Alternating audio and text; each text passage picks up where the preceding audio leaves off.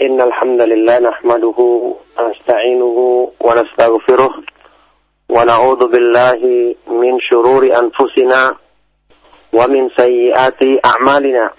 من يهده الله مضل له ومن يضلل فلا هادي له. وأشهد أن لا إله إلا الله وحده لا شريك له. وأشهد أن محمدا عبده ورسوله. يا أيها الذين آمنوا اتقوا الله حق تقاته. ولا تموتن إلا وأنتم مسلمون. يا أيها الناس اتقوا ربكم الذي خلقكم من نفس واحدة وخلق منها زوجها وبث منهما رجالا كثيرا ونساء. واتقوا الله الذي تساءلون به والأرحام. إن الله كان عليكم رقيبا. يا أيها الذين آمنوا اتقوا الله وقولوا قولا سديدا. يصلح لكم أعمالكم ويغفر لكم ذنوبكم. ومن يطع الله ورسوله فقد فاز فوزا عظيما. أما بعد إن أصدق الحديث كتاب الله وخير الهدي هدي محمد صلى الله عليه وآله وسلم وشر الأمور محدثاتها وكل محدثة بدعة وكل بدعة ضلالة وكل ضلالة في النار. معاشر الإخوة المسلمين para pendengar Radio Rahimakumullah Alhamdulillah kembali kita memuji Allah Subhanahu wa taala dan menyanjungnya atas semua limpahan nikmatnya. Kembali kita bersyukur kepada Allah Subhanahu wa taala atas segala nikmatnya dan kembali kita bersyukur kepadanya yang telah memudahkan bagi kita untuk mengusahakan kebaikan-kebaikan dalam agamanya.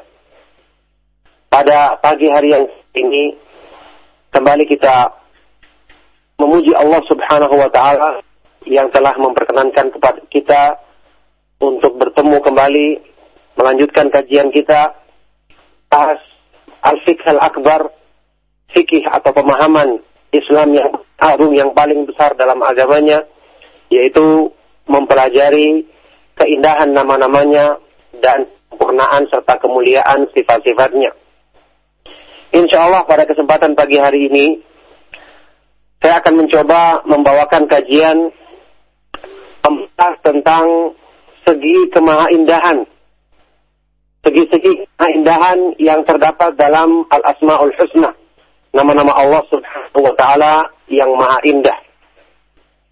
Tentu saja, membicarakan tentang kemahaindahan Asma'ul Husna, bagaimanapun pujian dan sanjungan yang kita tujukan kepada Allah, bagaimanapun indahnya bahasa yang kita sampaikan, panjangnya lafaz yang digunakan, maka tidak ada seorang pun yang mampu untuk mengungkapkan pujian kepada Allah Subhanahu wa taala dengan pujian yang sebenarnya. Dialah yang maha agung, maha luas rahmat dan kebaikannya. Dialah yang maha terpuji dalam semua sifat-sifatnya bahkan pujian makhluk bagaimanapun tingginya tidak ada yang bisa mencapai kemuliaan dan keagungannya yang sebenarnya. Dialah Allah Subhanahu wa taala yang maha indah dan sempurna dalam semua nama dan sifat-sifatnya. Yang karena kemahaindahan dan kemahasempurnaan inilah kemahaindahan dan kemahasempurnaan yang tidak terbatas inilah maka tentu saja tidak ada seorang makhluk pun yang mampu membatasi pujian dan sanjungan yang pantas bagi Allah Subhanahu wa taala. Maka apa yang mampu kita jelaskan, apa yang mampu dijelaskan oleh para ulama dalam masalah ini? Cuma sesuai dengan apa yang Allah Subhanahu wa taala perkenalkan dirinya kepada hambanya dalam ayat-ayat Al-Qur'an dan dalam hadis Rasulullah sallallahu alaihi wasallam yang sahih. Tentu saja meskipun Allah Subhanahu wa taala kemuliaan dan keagungannya lebih daripada semua itu. Rasulullah sallallahu alaihi wasallam menggambarkan menggambarkan hal ini dalam sebuah doa beliau yang terkenal yang kita dianjurkan untuk membacanya dalam salat kita. Yaitu ketika beliau sallallahu alaihi wasallam berdoa, Allahumma inni a'udzubika a'udzu bika min uqubatika a'udzu bi mu'afatika min a'udzu bi bi mu'afatika min uqubatik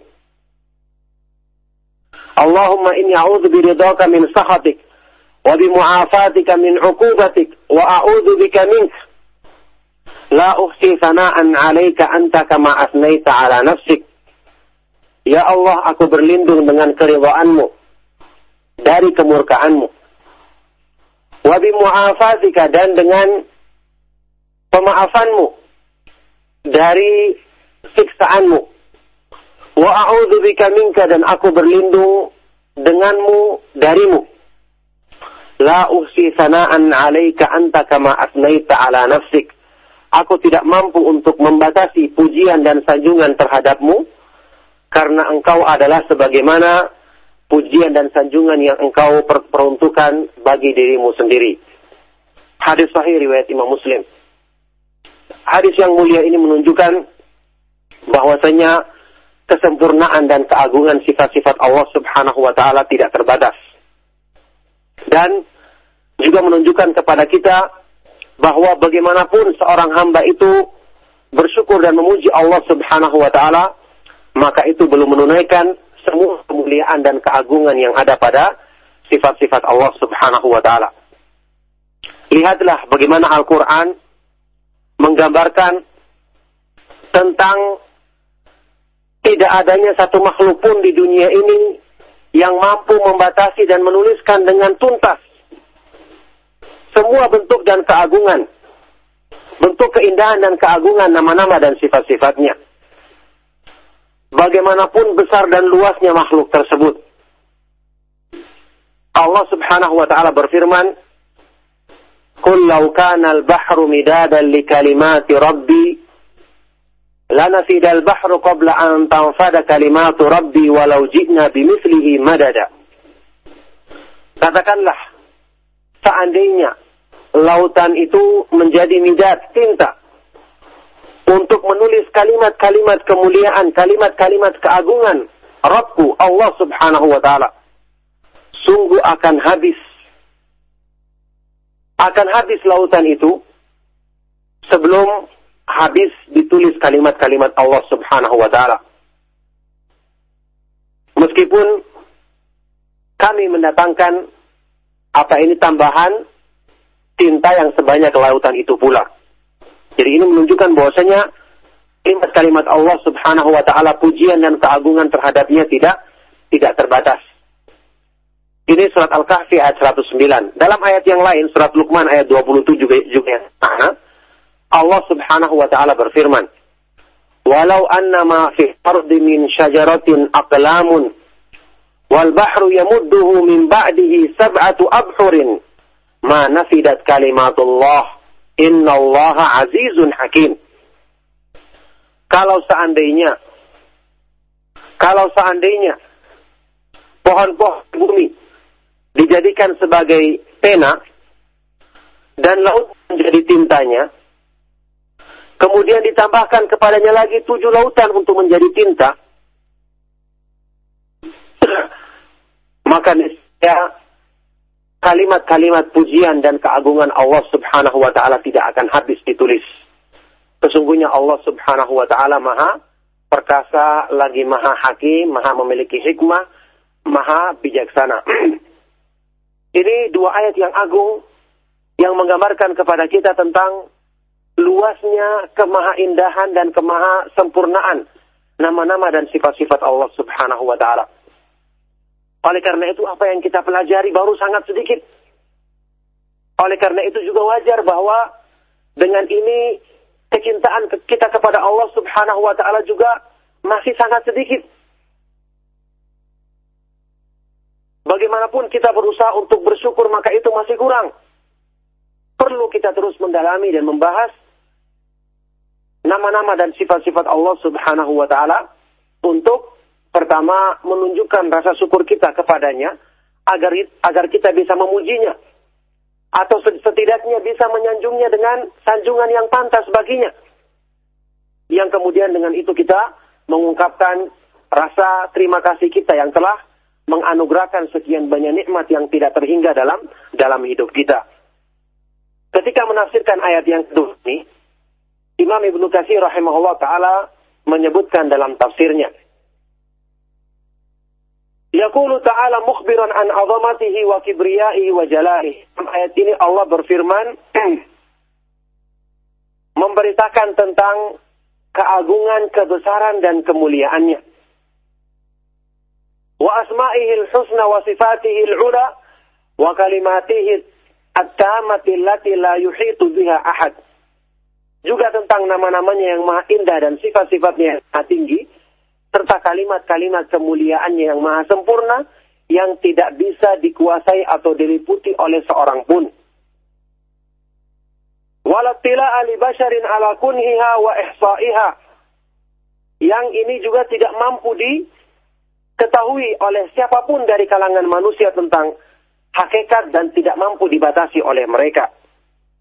Kama qala Sayyidul Bashar Khatamir Rusuli alaihi salatu wassalam sebagaimana sabda Rasulullah sallallahu alaihi wasallam penutupnya para rasul alaihi wassalatu wassalam la uhsi sana'an 'alaika anta kama asnaita ala nafsik.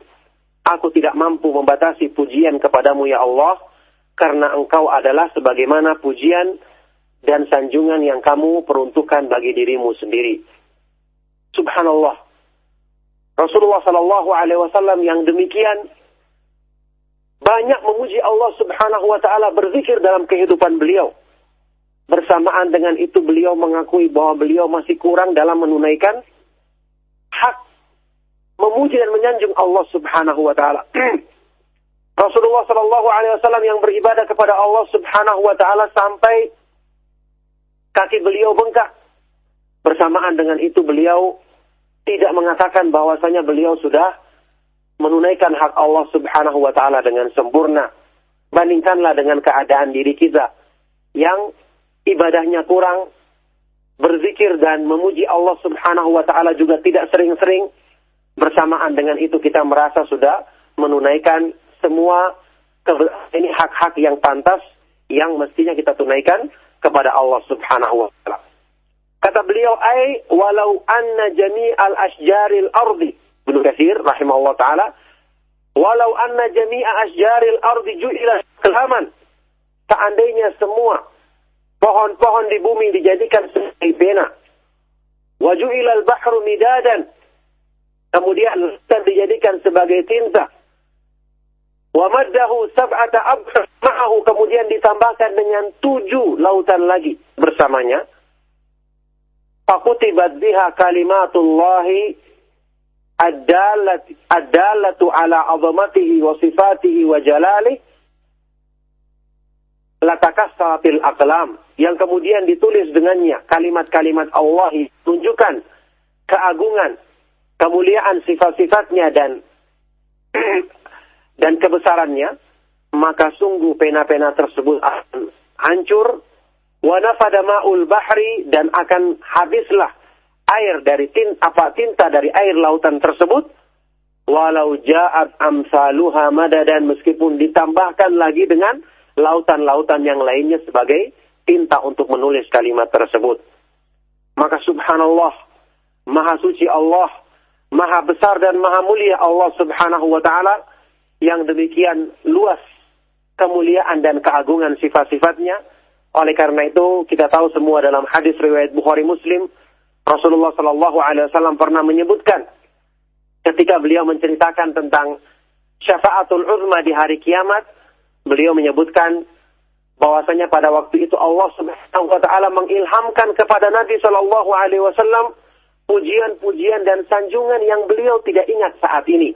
Beliau mengatakan fa'alhamani fa'alhamani minal mahamidi mala uhsinuhal an.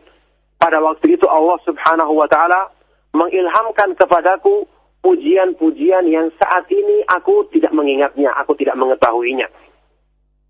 Maka ini menunjukkan nama-nama dan sifat-sifat Allah, keindahan dan kemuliaannya tidak terbatas.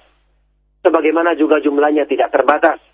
Karena Allah subhanahu wa ta'ala adalah zat yang maha mulia dengan kemuliaan yang tidak bisa dibatasi oleh akal dan pikiran manusia.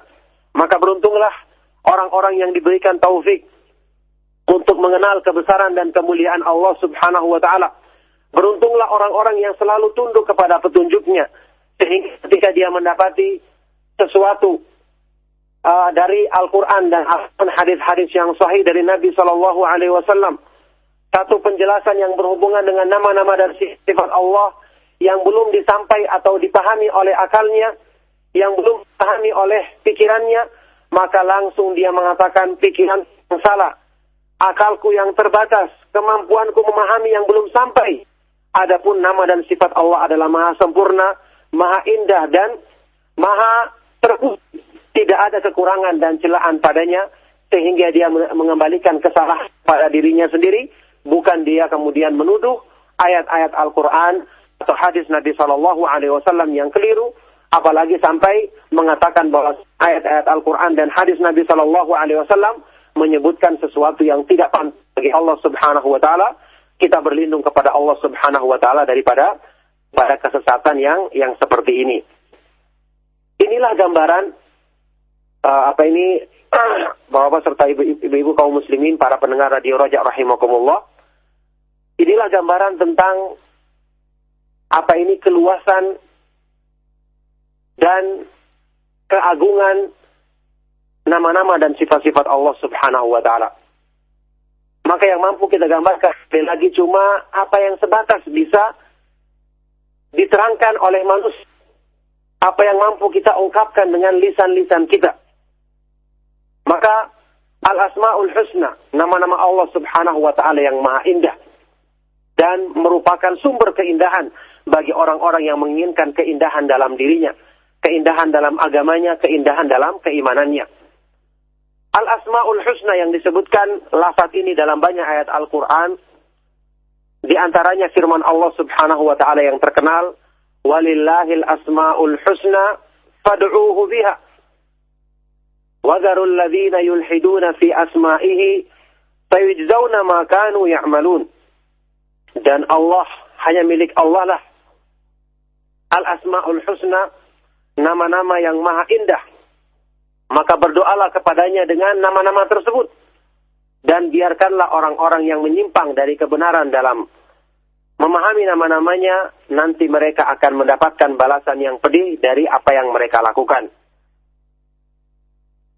Dan banyak ayat-ayat yang lain juga menyebutkan demikian. Walahul asma'ul husna dan miliknya lah nama-nama yang indah maupun ayat-ayat yang lainnya. Arti al-husna, arti al-husna dalam nama-nama Allah adalah balighatun fil husni ghayatahu. Sesuatu yang mencapai puncak kemahaindahan. Jadi kemahaindahannya itu mencapai puncak kesempurnaan. Rahimahullah taala وذلك لأنها متضمنة لصفات كاملة لا نقص فيها بوجه من الوجوه بوجه من الوجوه yang demikian itu karena semua nama-nama tersebut mengandung sifat-sifat kesempurnaan yang tidak ada padanya celaan atau kekurangan sedikit pun dari semua sisi, dari semua segi. Jadi tidak ada satu nama Allah pun kecuali mesti husna. Mesti nama tersebut ahsan, yakni mencapai puncak kemuliaan atau apa ini mencapai puncak kesempurnaan dalam kemahaindahannya.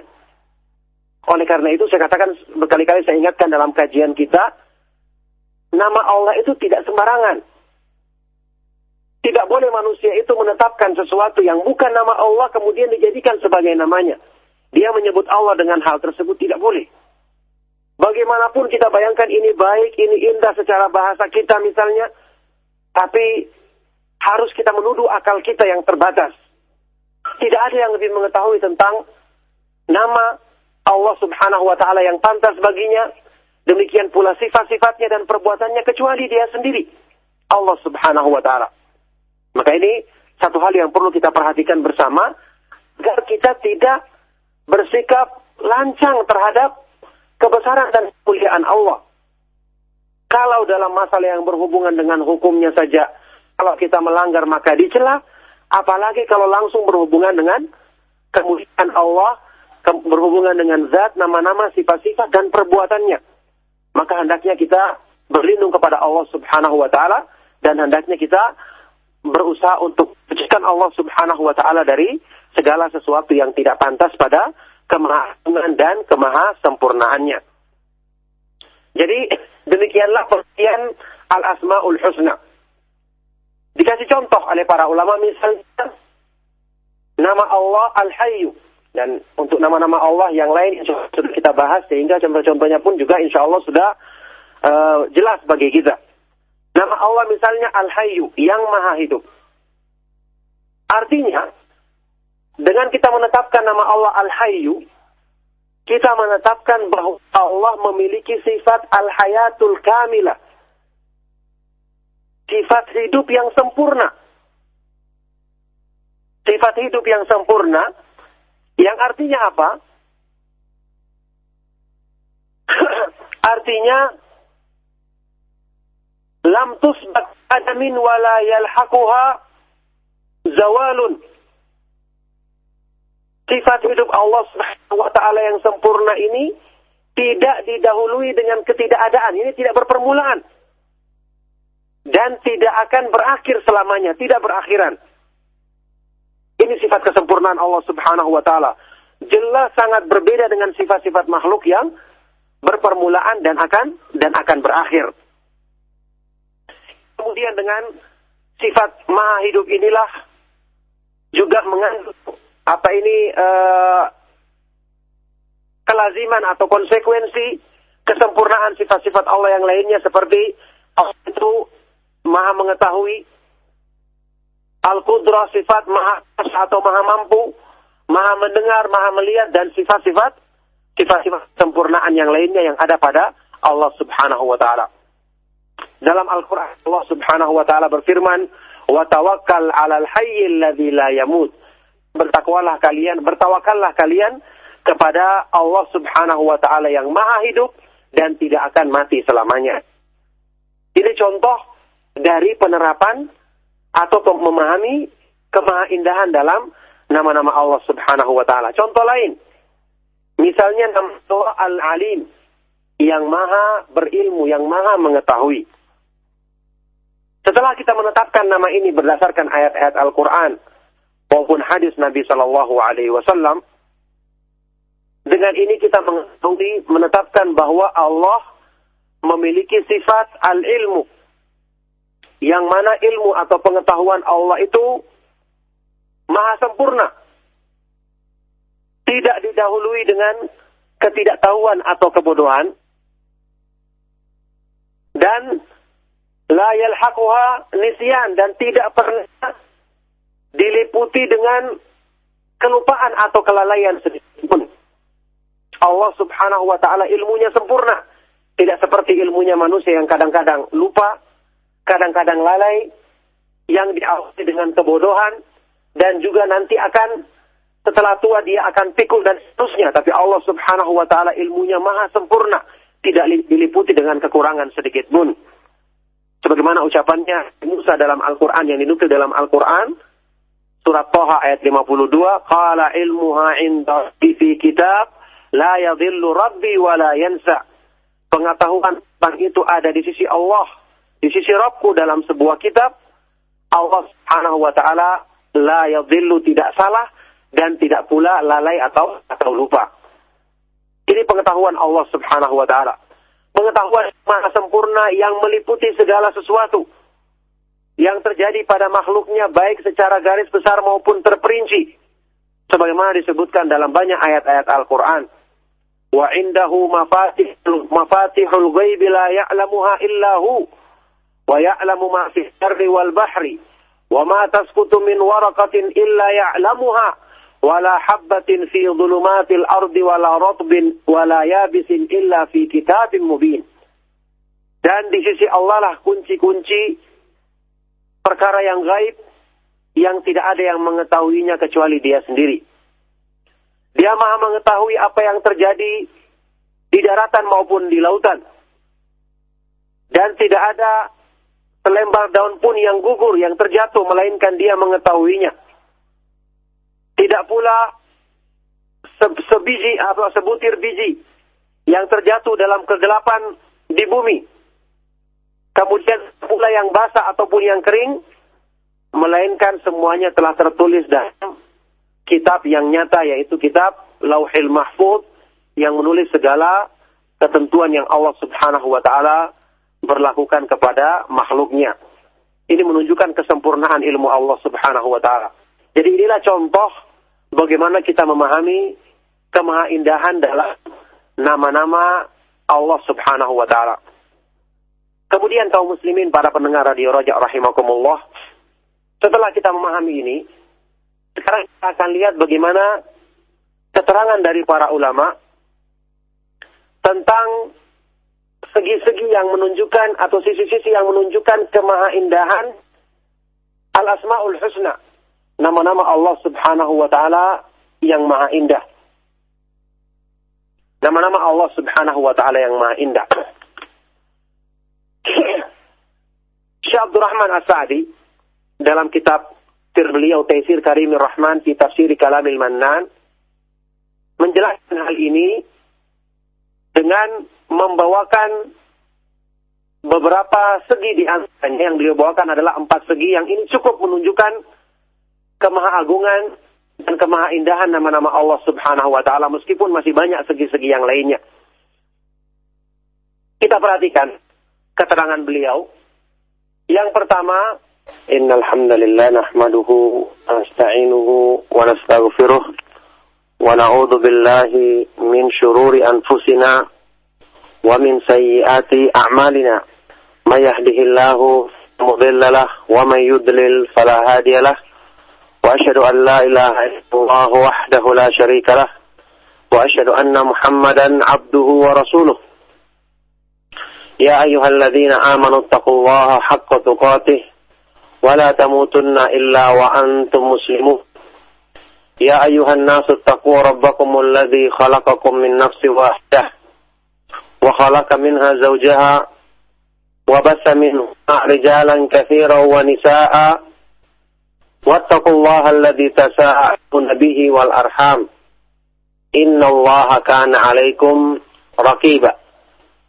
يا أيها الذين آمنوا اتقوا الله وقولوا قولا سديدا. إن الحمد لله نحمده ونستعينه ونستغفره ونعوذ بالله من شرور أنفسنا ومن سيئات أعمالنا. من يهده الله مضل له ومن يضلل فلا هادي له. وأشهد أن لا إله إلا الله وحده لا شريك له. وأشهد أن محمدا عبده ورسوله.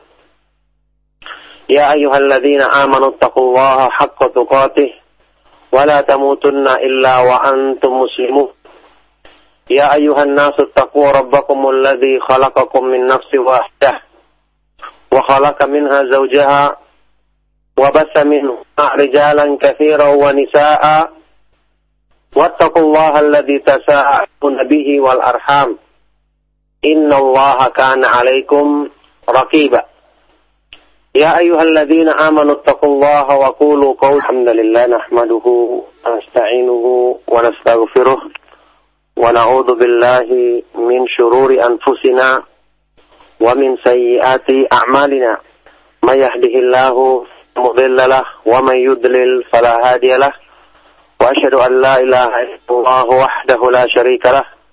وأشهد أن محمدا عبده ورسوله. يا أيها الذين آمنوا اتقوا الله حق تقاته ولا تموتن إلا وأنتم مسلمون. يا أيها الناس اتقوا ربكم الذي خلقكم من نفس واحدة وخلق منها زوجها وبث منهما رجالا كثيرا ونساء. واتقوا الله الذي تساءلون به والأرحام. إن الله كان عليكم رقيبا. يا أيها الذين آمنوا اتقوا الله وقولوا قولا سديدا يصلح لكم أعمالكم ويغفر لكم ذنوبكم. ومن يطع الله ورسوله فقد فاز فوزا عظيما.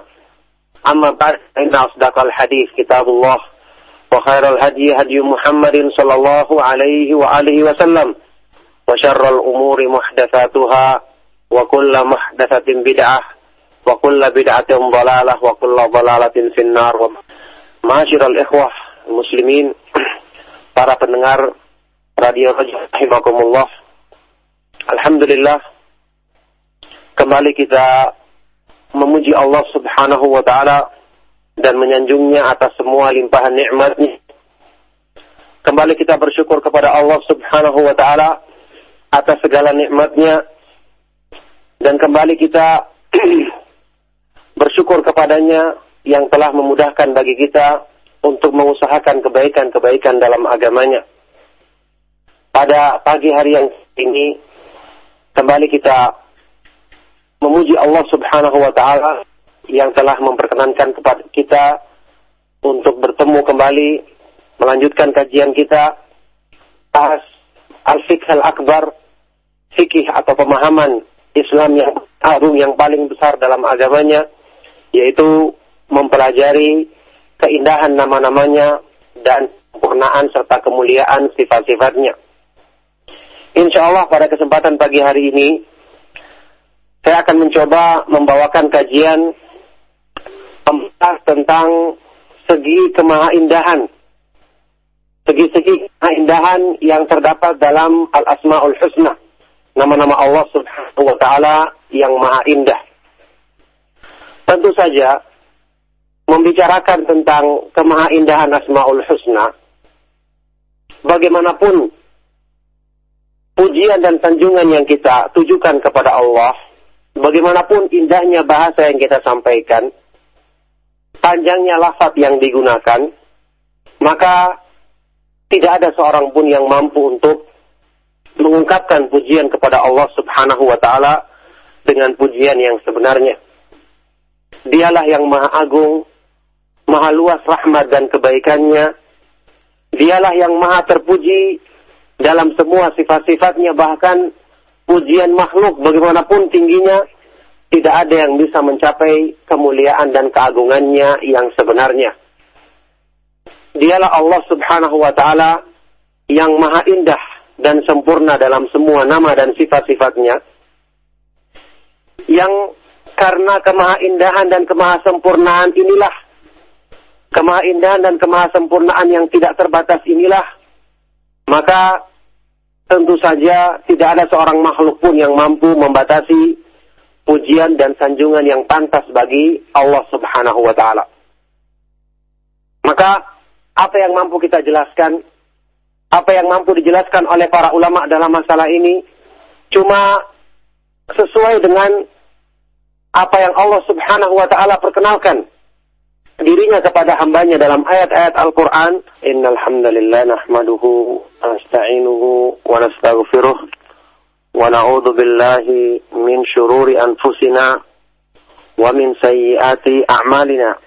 May yahdihillahu mudilla wa may yudlil fala hadiya wa ashhadu an la ilaha illallah wahdahu la sharika وأشهد أن محمدا عبده ورسوله.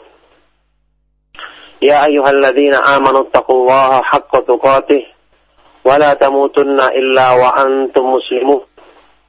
يا أيها الناس اتقوا ربكم الذي خلقكم من نفس واحدة وخلق منها زوجها وبث منهما رجالا كثيرا ونساء. واتقوا الله الذي تساءلون به والأرحام. إن الله كان عليكم رقيبا.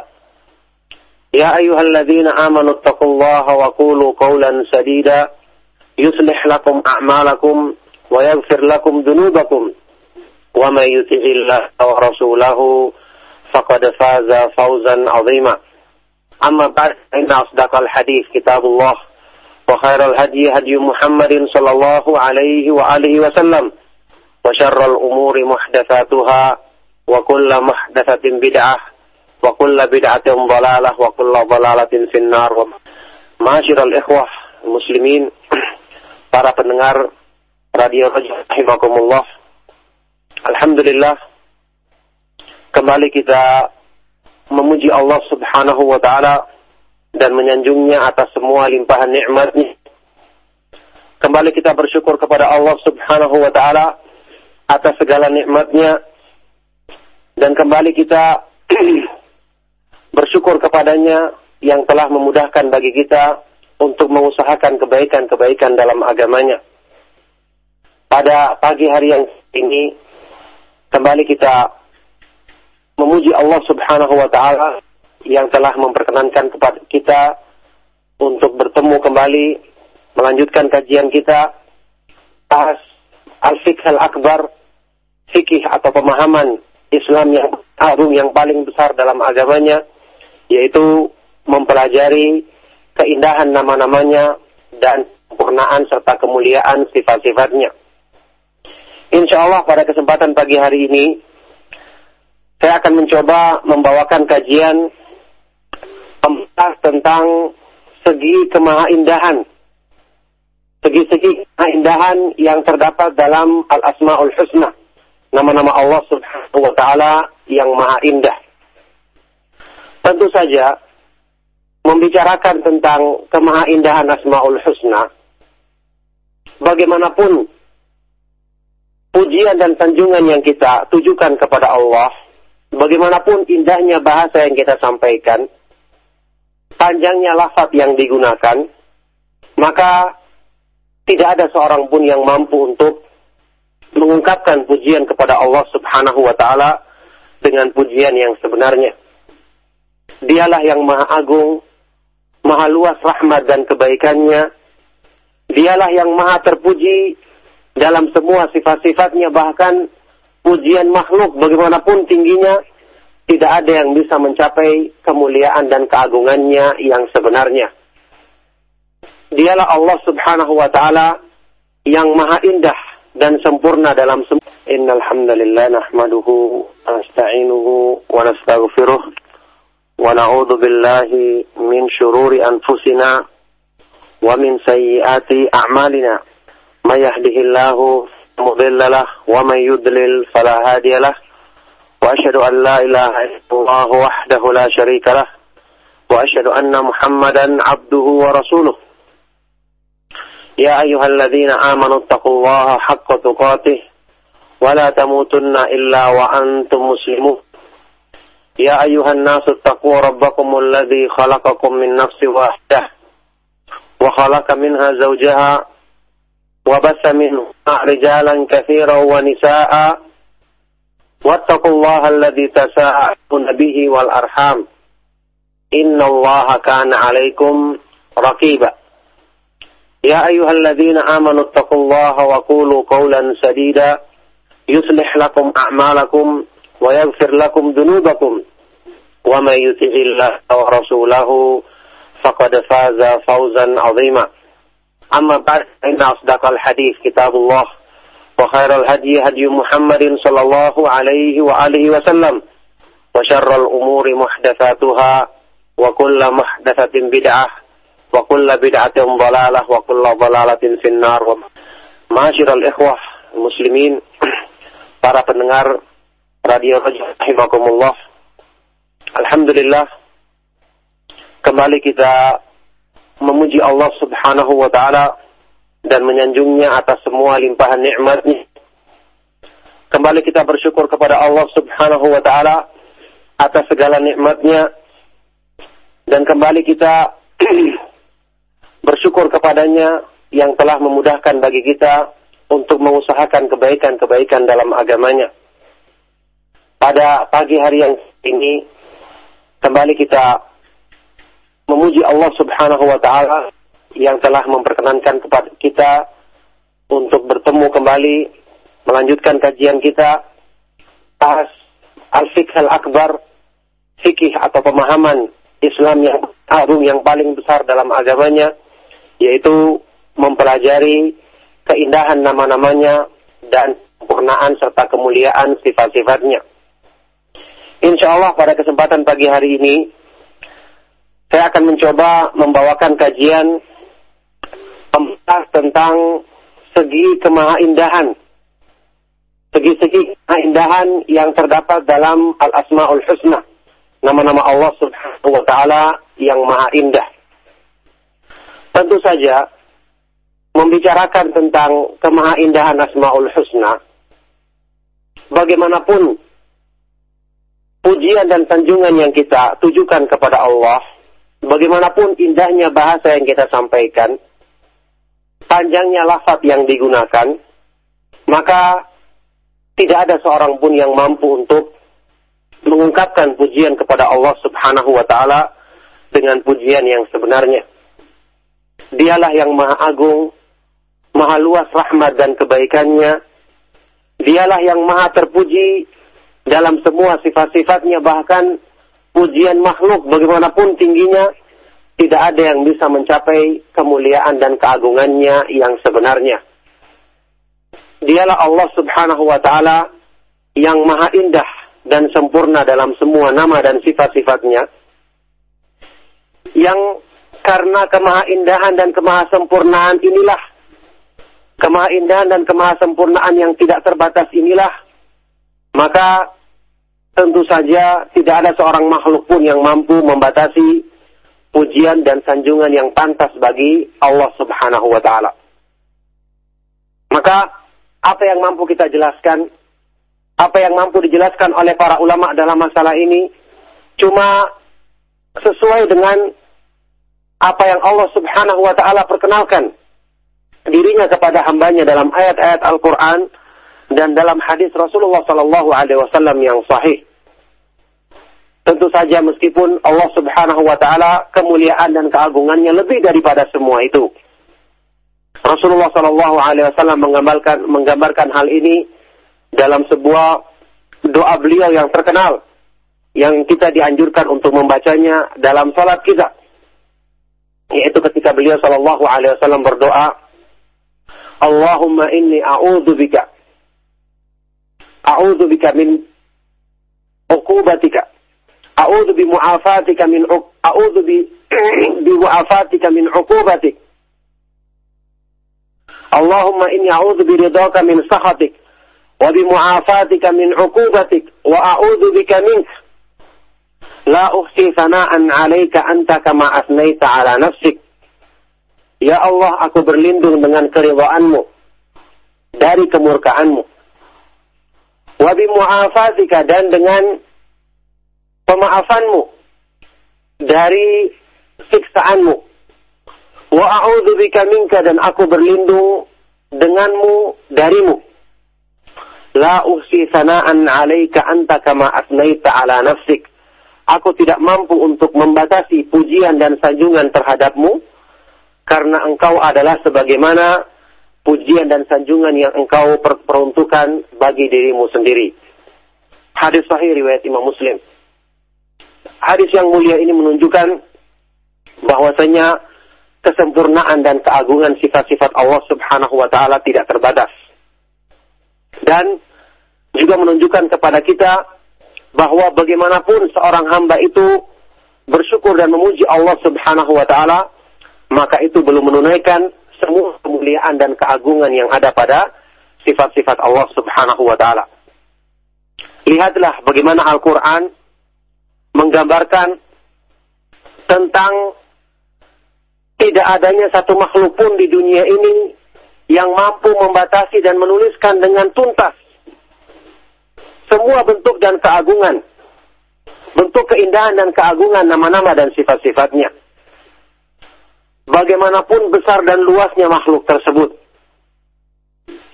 Allah Subhanahu wa taala berfirman, "Qul law kana al-bahru midadan li kalimati rabbi lanafida al-bahru qabla an tanfada kalimatu rabbi walau ji'na bimithlihi madada." Katakanlah, seandainya lautan itu menjadi midad tinta untuk menulis kalimat-kalimat kemuliaan, kalimat-kalimat keagungan Rabbku Allah Subhanahu wa taala. Sungguh akan habis akan habis lautan itu sebelum habis ditulis kalimat-kalimat Allah Subhanahu wa taala.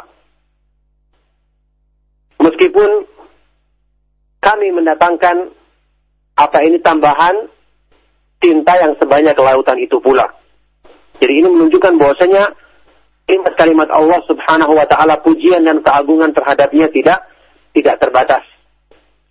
Ini surat Al-Kahfi ayat 109. Dalam ayat yang lain, surat Luqman ayat 27 juga yang sama. Allah subhanahu wa ta'ala berfirman. Walau annama fi ardi min syajaratin aqlamun wal bahru yamudduhu min ba'dihi sab'atu abhurin ma nafidat kalimatullah innallaha azizun hakim. Kalau seandainya kalau seandainya pohon-pohon bumi dijadikan sebagai pena dan laut menjadi tintanya, kemudian ditambahkan kepadanya lagi tujuh lautan untuk menjadi tinta, maka niscaya kalimat-kalimat pujian dan keagungan Allah Subhanahu wa taala tidak akan habis ditulis. Sesungguhnya Allah Subhanahu wa taala Maha perkasa, lagi Maha hakim, Maha memiliki hikmah, Maha bijaksana. Ini dua ayat yang agung yang menggambarkan kepada kita tentang luasnya kemahaindahan dan kemaha sempurnaan nama-nama dan sifat-sifat Allah Subhanahu wa taala. Oleh karena itu apa yang kita pelajari baru sangat sedikit. Oleh karena itu juga wajar bahwa dengan ini kecintaan kita kepada Allah Subhanahu wa taala juga masih sangat sedikit. Bagaimanapun kita berusaha untuk bersyukur maka itu masih kurang. Perlu kita terus mendalami dan membahas nama-nama dan sifat-sifat Allah Subhanahu wa taala untuk pertama menunjukkan rasa syukur kita kepadanya agar agar kita bisa memujinya atau setidaknya bisa menyanjungnya dengan sanjungan yang pantas baginya. Yang kemudian dengan itu kita mengungkapkan rasa terima kasih kita yang telah menganugerahkan sekian banyak nikmat yang tidak terhingga dalam dalam hidup kita. Ketika menafsirkan ayat yang kedua ini, Imam Ibnu Katsir rahimahullah taala menyebutkan dalam tafsirnya. Yaqulu ta'ala mukhbiran an azamatihi wa kibriyaihi wa jalalihi. Ayat ini Allah berfirman memberitakan tentang keagungan, kebesaran dan kemuliaannya wa asma'ihil husna wa sifatihil ula wa kalimatihi at-tamati allati la yuhitu biha ahad. Juga tentang nama-namanya yang maha indah dan sifat-sifatnya yang maha tinggi, serta kalimat-kalimat kemuliaannya yang maha sempurna, yang tidak bisa dikuasai atau diliputi oleh seorang pun. Walatila ali basharin ala kunhiha wa ihsa'iha. Yang ini juga tidak mampu di ketahui oleh siapa pun dari kalangan manusia tentang hakikat dan tidak mampu dibatasi oleh mereka. Kama qala Sayyidul Bashar Khatamir Rusul alaihi salatu wassalam sebagaimana sabda Rasulullah sallallahu alaihi wasallam penutupnya para rasul alaihi salatu wassalam la uhsi sana'an 'alaika anta kama asnaita ala nafsik. Aku tidak mampu membatasi pujian kepadamu ya Allah karena engkau adalah sebagaimana pujian dan sanjungan yang kamu peruntukkan bagi dirimu sendiri. Subhanallah. Rasulullah Shallallahu Alaihi Wasallam yang demikian banyak memuji Allah Subhanahu Wa Taala berzikir dalam kehidupan beliau.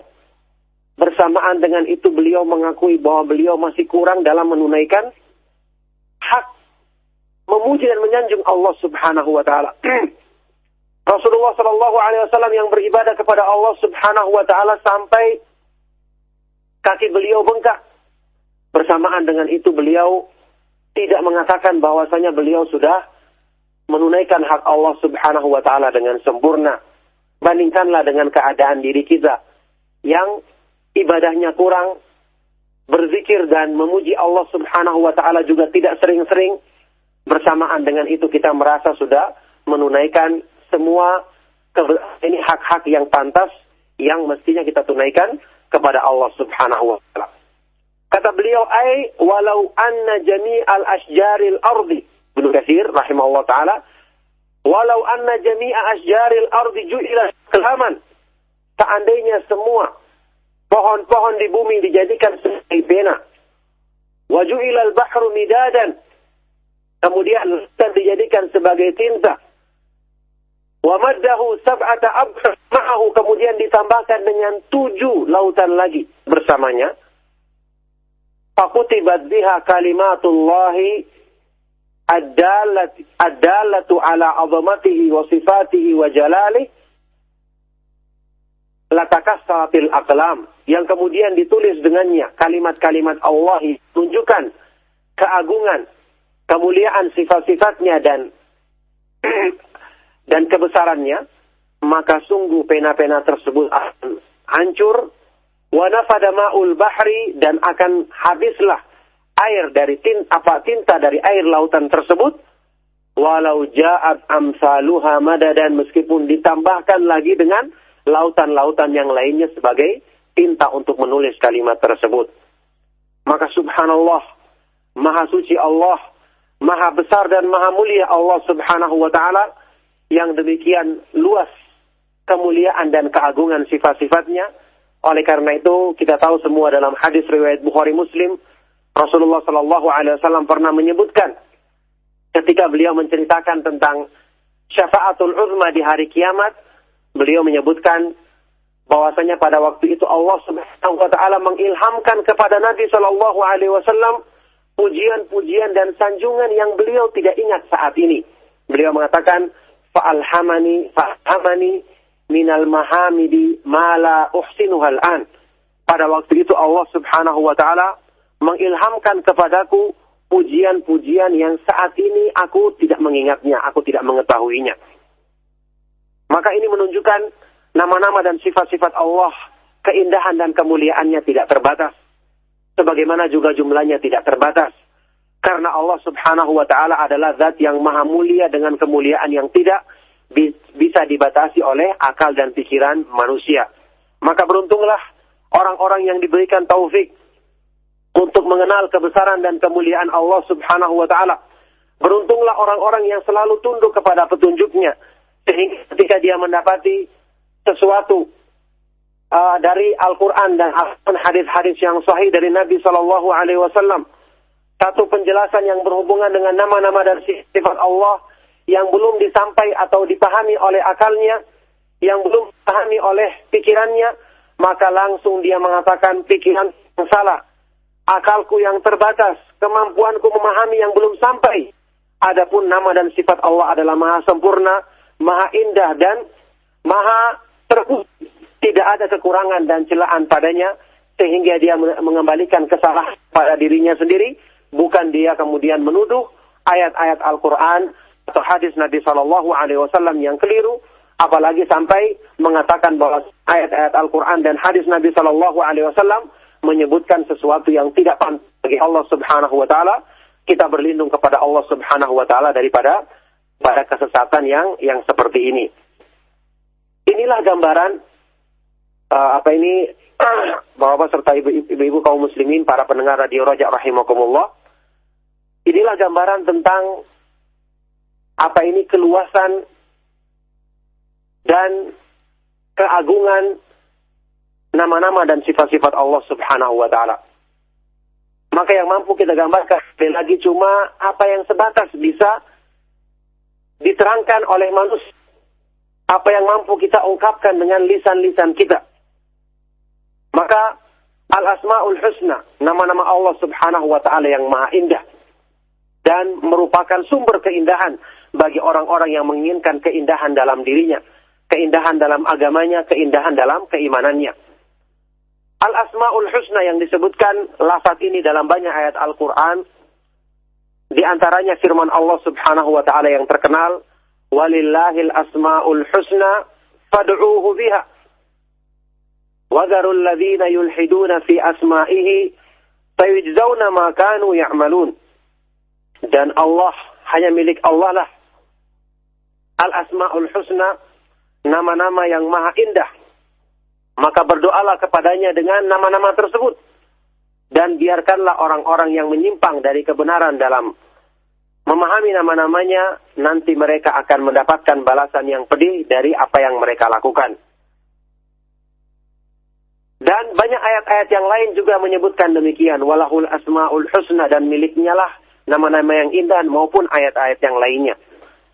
Arti al-husna, arti al-husna dalam nama-nama Allah adalah balighatun fil husni ghayatahu.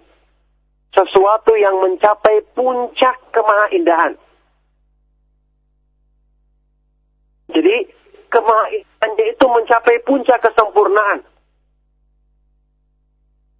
Rahimahullah taala وذلك لأنها متضمنة لصفات كاملة لا نقص فيها بوجه من الوجوه. بوجه من ال... إن الحمد لله نحمده ونستعينه ونستغفره ونعوذ بالله من شرور أنفسنا ومن سيئات أعمالنا. من يهده الله مضل له ومن يضلل فلا هادي له. وأشهد أن لا إله إلا الله وحده لا شريك له. وأشهد أن محمدا عبده ورسوله. يا أيها الذين آمنوا اتقوا الله حق تقاته ولا تموتن إلا وأنتم مسلمون. يا أيها الناس اتقوا ربكم الذي خلقكم من نفس واحدة وخلق منها زوجها وبث منهما رجالا كثيرا ونساء. واتقوا الله الذي تساءلون به والأرحام. إن الله كان عليكم رقيبا. يا أيها الذين آمنوا اتقوا الله وقولوا قولا سديدا. يصلح لكم أعمالكم ويغفر لكم ذنوبكم. ومن يطع الله ورسوله فقد فاز فوزا عظيما. أما بعد إن أصدق الحديث كتاب الله وخير الهدي هدي محمد صلى الله عليه وآله وسلم. وشر الأمور محدثاتها wa kulla muhdatsatin bid'ah wa kulla bid'atin dhalalah wa kulla dhalalatin finnar. Wa ma'asyiral ikhwah muslimin para pendengar radio rahimakumullah. Alhamdulillah kembali kita memuji Allah Subhanahu wa taala dan menyanjungnya atas semua limpahan nikmatnya. Kembali kita bersyukur kepada Allah Subhanahu wa taala atas segala nikmatnya dan kembali kita bersyukur kepadanya yang telah memudahkan bagi kita untuk mengusahakan kebaikan-kebaikan dalam agamanya. Pada pagi hari yang ini, kembali kita memuji Allah subhanahu wa ta'ala yang telah memperkenankan kepada kita untuk bertemu kembali, melanjutkan kajian kita, bahas al-fiqh al-akbar, fikih atau pemahaman Islam yang agung yang paling besar dalam agamanya yaitu mempelajari keindahan nama-namanya dan sempurnaan serta kemuliaan sifat-sifatnya.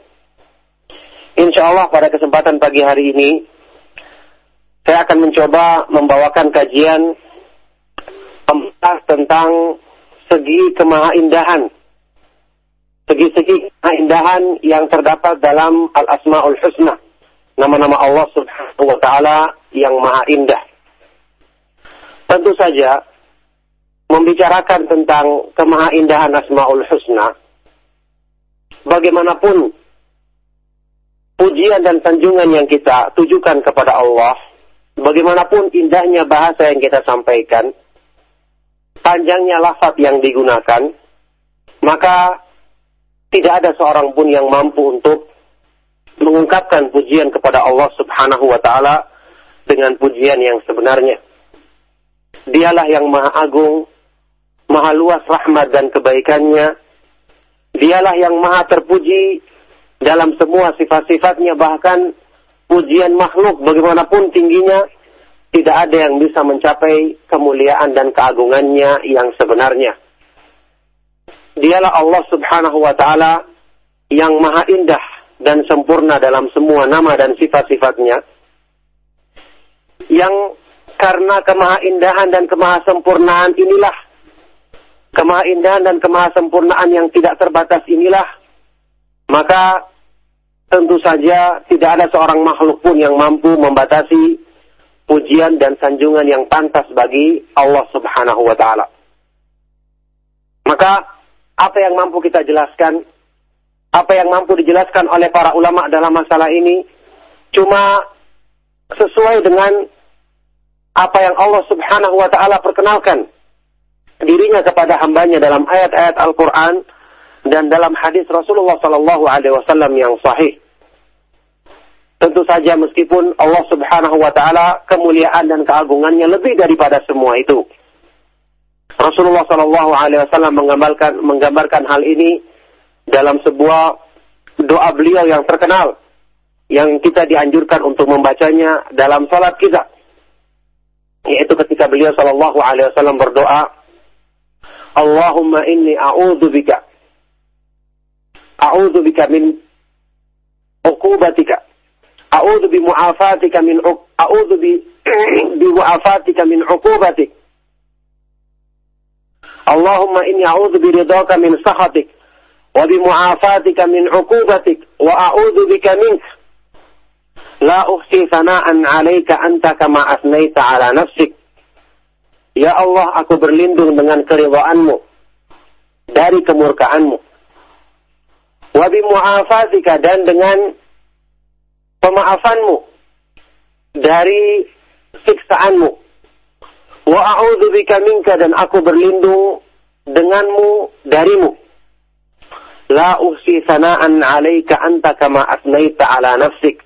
Aku tidak mampu untuk membatasi pujian dan sanjungan terhadapmu karena engkau adalah sebagaimana pujian dan sanjungan yang engkau peruntukkan bagi dirimu sendiri. Hadis sahih riwayat Imam Muslim hadis yang mulia ini menunjukkan bahwasanya kesempurnaan dan keagungan sifat-sifat Allah Subhanahu wa taala tidak terbatas. Dan juga menunjukkan kepada kita bahwa bagaimanapun seorang hamba itu bersyukur dan memuji Allah Subhanahu wa taala, maka itu belum menunaikan semua kemuliaan dan keagungan yang ada pada sifat-sifat Allah Subhanahu wa taala. Lihatlah bagaimana Al-Qur'an menggambarkan tentang tidak adanya satu makhluk pun di dunia ini yang mampu membatasi dan menuliskan dengan tuntas semua bentuk dan keagungan, bentuk keindahan dan keagungan nama-nama dan sifat-sifatnya. Bagaimanapun besar dan luasnya makhluk tersebut.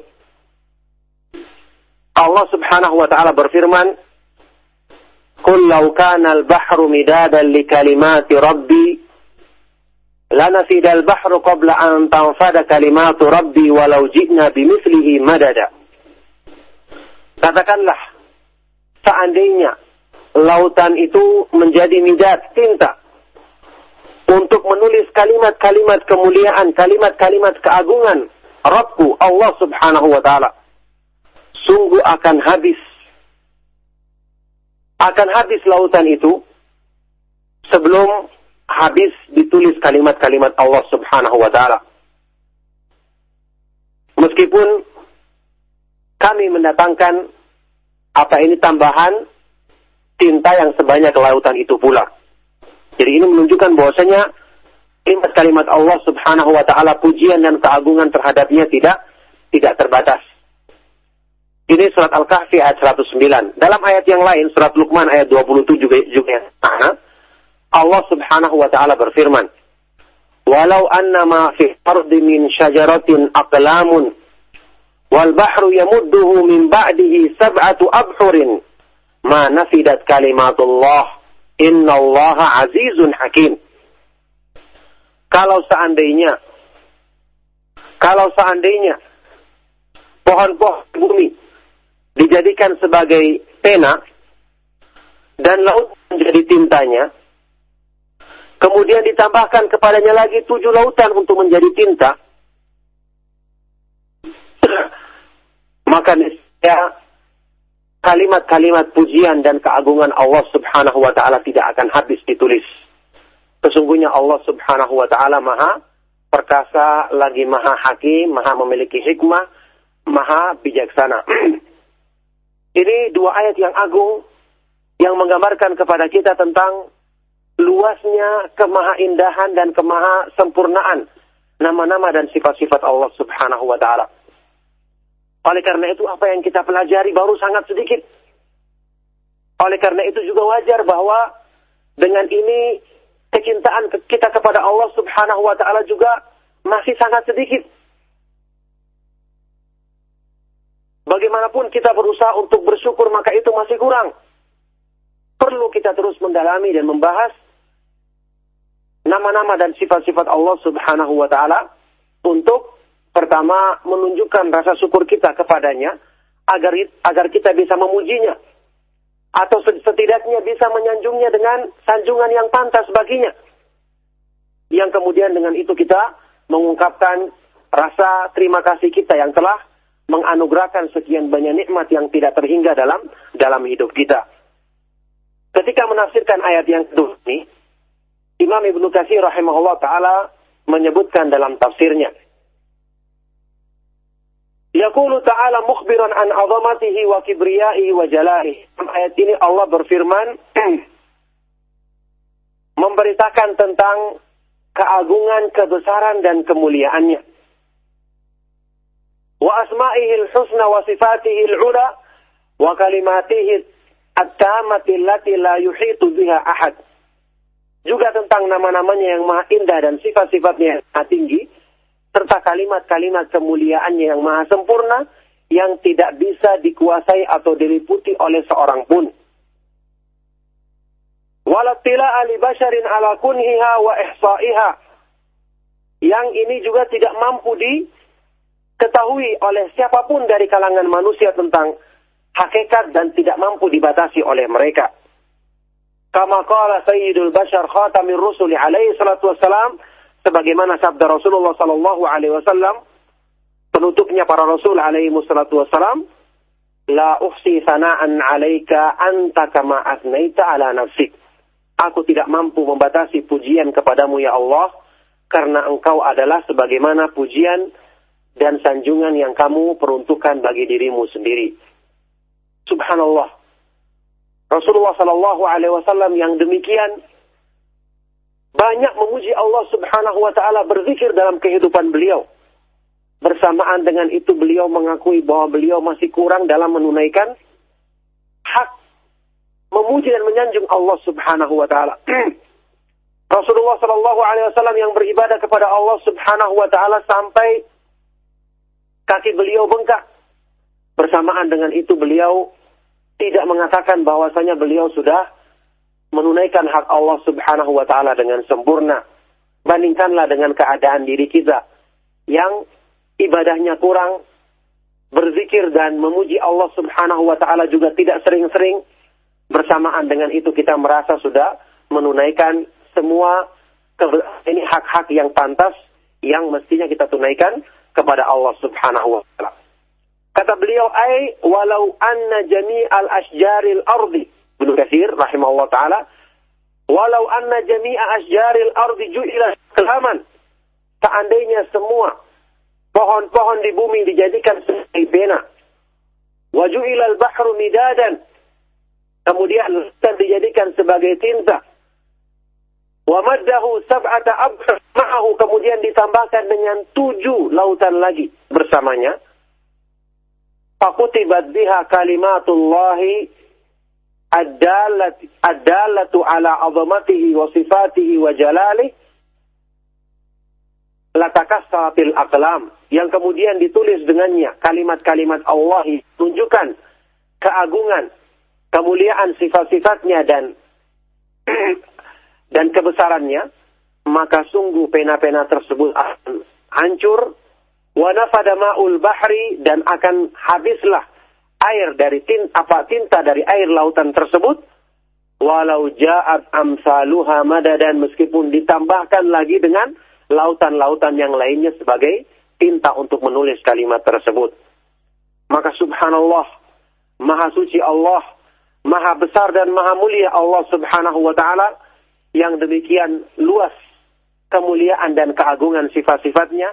Oleh karena itu kita tahu semua dalam hadis riwayat Bukhari Muslim Rasulullah Shallallahu Alaihi Wasallam pernah menyebutkan ketika beliau menceritakan tentang syafaatul uzma di hari kiamat, beliau menyebutkan bahwasanya pada waktu itu Allah Subhanahu wa taala mengilhamkan kepada Nabi Shallallahu alaihi wasallam pujian-pujian dan sanjungan yang beliau tidak ingat saat ini.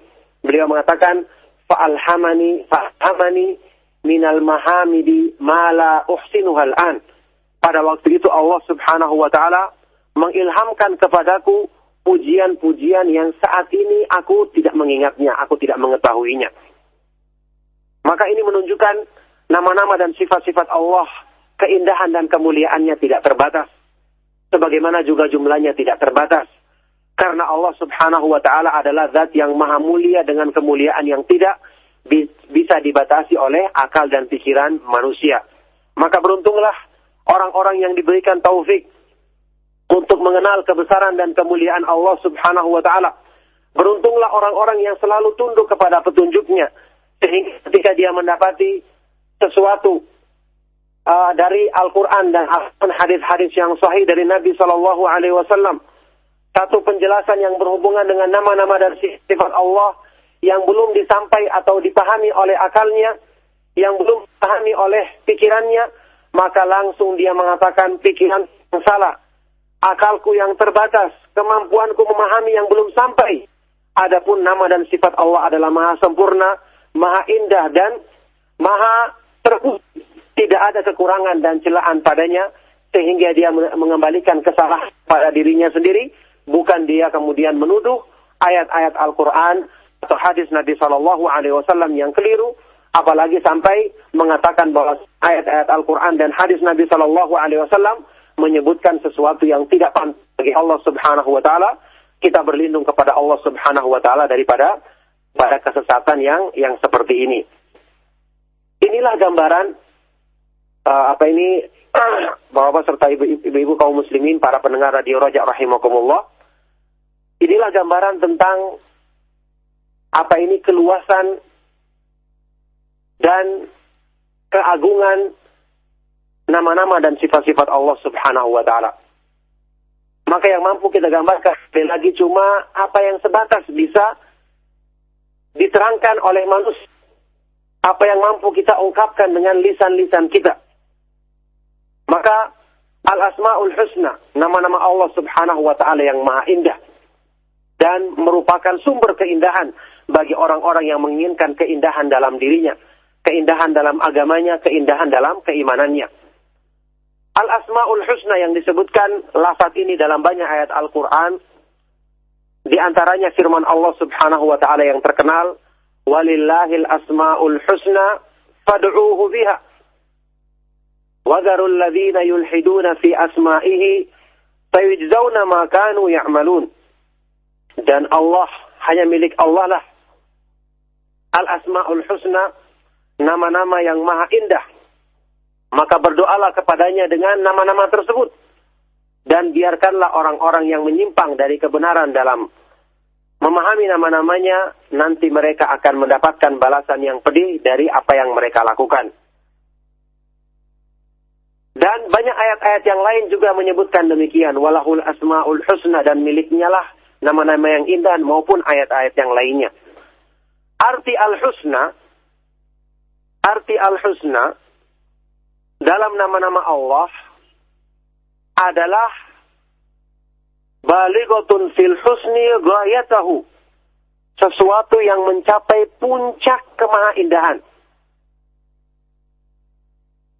Jadi kemahaindahannya itu mencapai puncak kesempurnaan.